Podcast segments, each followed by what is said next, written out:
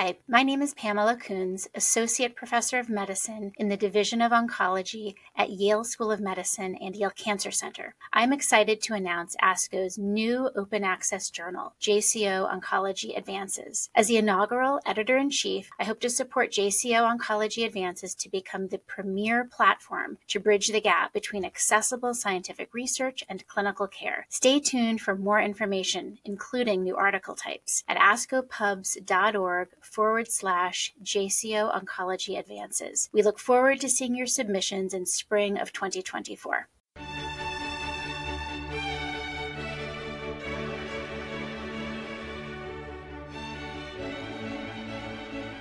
This JCO podcast provides observations and commentary on the JCO article Risk of Fracture After Radical Cystectomy and Urinary Diversion for Bladder Cancer by Amit Gupta and colleagues.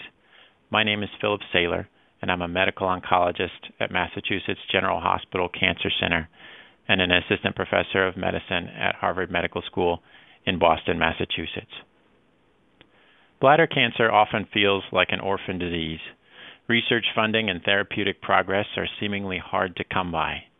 Many well designed studies have been closed for a lack of accrual, and the phase 3 trial that tests standard of care chemotherapy plus or minus bevacizumab for advanced disease is currently still slowly accruing participants, approximately one decade behind the equivalent trial in colorectal cancer.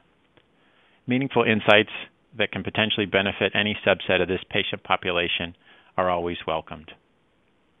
Amit Gupta and his co authors have recently published the results of a population based analysis that examined the risk of fracture after radical cystectomy and urinary diversion for bladder cancer. They found that even after controlling for important comorbidities, cystectomy with urinary diversion was associated with a significant increase in the risk of fractures. This work was hypothesis driven and can be readily discussed and applied in the clinic. It is the subject of this podcast. Radical cystectomy for patients with bladder cancer represents a major life change. It is a long and technically challenging operation with high rates of operative complications and hospital readmissions, even in the very best of hands. Those patients that recover well from the immediate hazards of surgery and the postoperative period are challenged by lifestyle changes brought about by their urinary diversions, be they continence or incontinent. Whether battling nighttime incontinence with a new neobladder, appliance challenges with a new urostomy appliance, or other difficulties, they are stressed by postoperative adjustments to day to day life. In this context, it is easy to overlook the importance of skeletal health. The foundation for the present fracture analysis is found in careful prior work that defined the acid base and electrolyte abnormalities produced by urinary diversions. The short version of the story is highlighted by the fact that any urinary diversion can lead to a chronic metabolic acidosis and a loss of bone mineral density. In addition, continent diversions such as an orthotopic neobladder may cause more loss of bone density given longer time in which the urine is in contact with the intestinal tissue with which the diversion is constructed. The longer version of the story includes mechanistic details that are worthy of discussion. Acid base disturbances due to urinary diversions are well described. Whether a diversion is continent or incontinent, the most commonly used intestinal segment is the ileum. Passage of urine through the ileum leads to excretion of bicarbonate into the urine and absorption of ammonium and chloride. The net result is a chronic hyperchloremic metabolic acidosis due to the exchange of bicarbonate for chloride and the inappropriate absorption of ammonium. This produces negative effects on bone metabolism in several ways. First, calcium is released from the bone to buffer the acidosis. Second, Acidosis stimulates osteoclasts and, and inhibits osteoblasts, tipping the balance of bone remodeling towards resorption. third, acidosis inhibits renal tubular calcium reabsorption. Finally, the sacrifice of the segment of ileum from the gastrointestinal tract impairs the absorption of dietary calcium. The result seems to be higher bone turnover and, over time, lower bone mass. Though these themes generally hold for any intestinal urinary diversion, additional factors may be important, uh, including surface area of the bowel used, time of urinary retention, and baseline renal function. Informed by this work, Gupta and colleagues hypothesized that cystectomy with urinary diversion would be associated with increased fracture risk. In order to test this hypothesis, they carried out a population based SEER Medicare analysis that included over 50,000 patients with non metastatic bladder cancer, a cohort that included 4,878 patients who underwent cystectomy with urinary diversion. After controlling for patient and disease characteristics, they found that cystectomy was associated with a statistically significant 21% greater risk for fracture with an adjusted hazard ratio of 1.21. The incidence of fracture was 6.55 fractures per 100 patient years. This effect is relatively modest in magnitude, but is seen clearly within their analysis.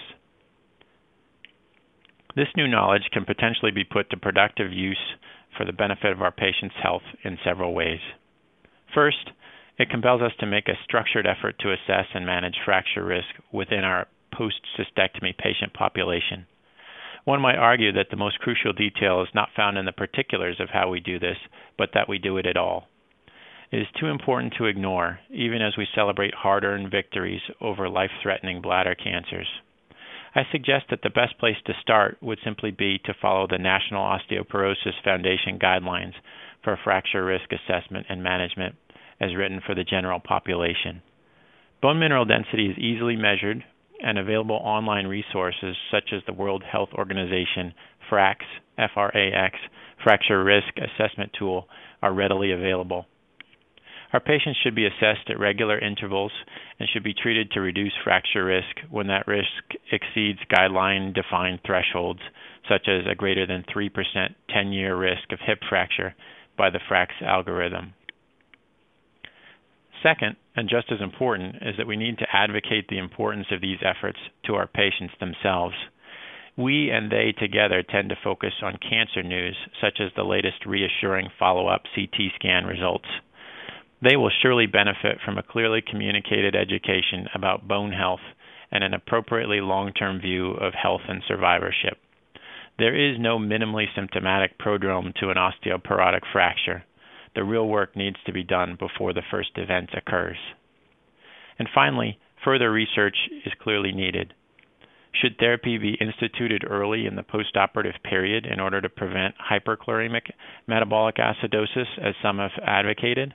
Should anti-resorptive agents such as bisphosphonates or denosumab be used, and if so, for what duration?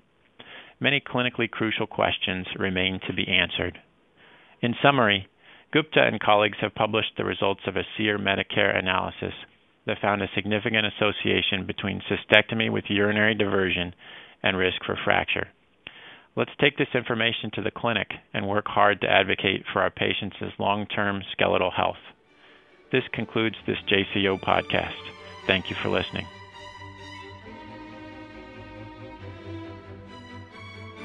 For more original research, editorials, and review articles, please visit us online at jco.org. This production is copyrighted to the American Society of Clinical Oncology. Thank you for listening.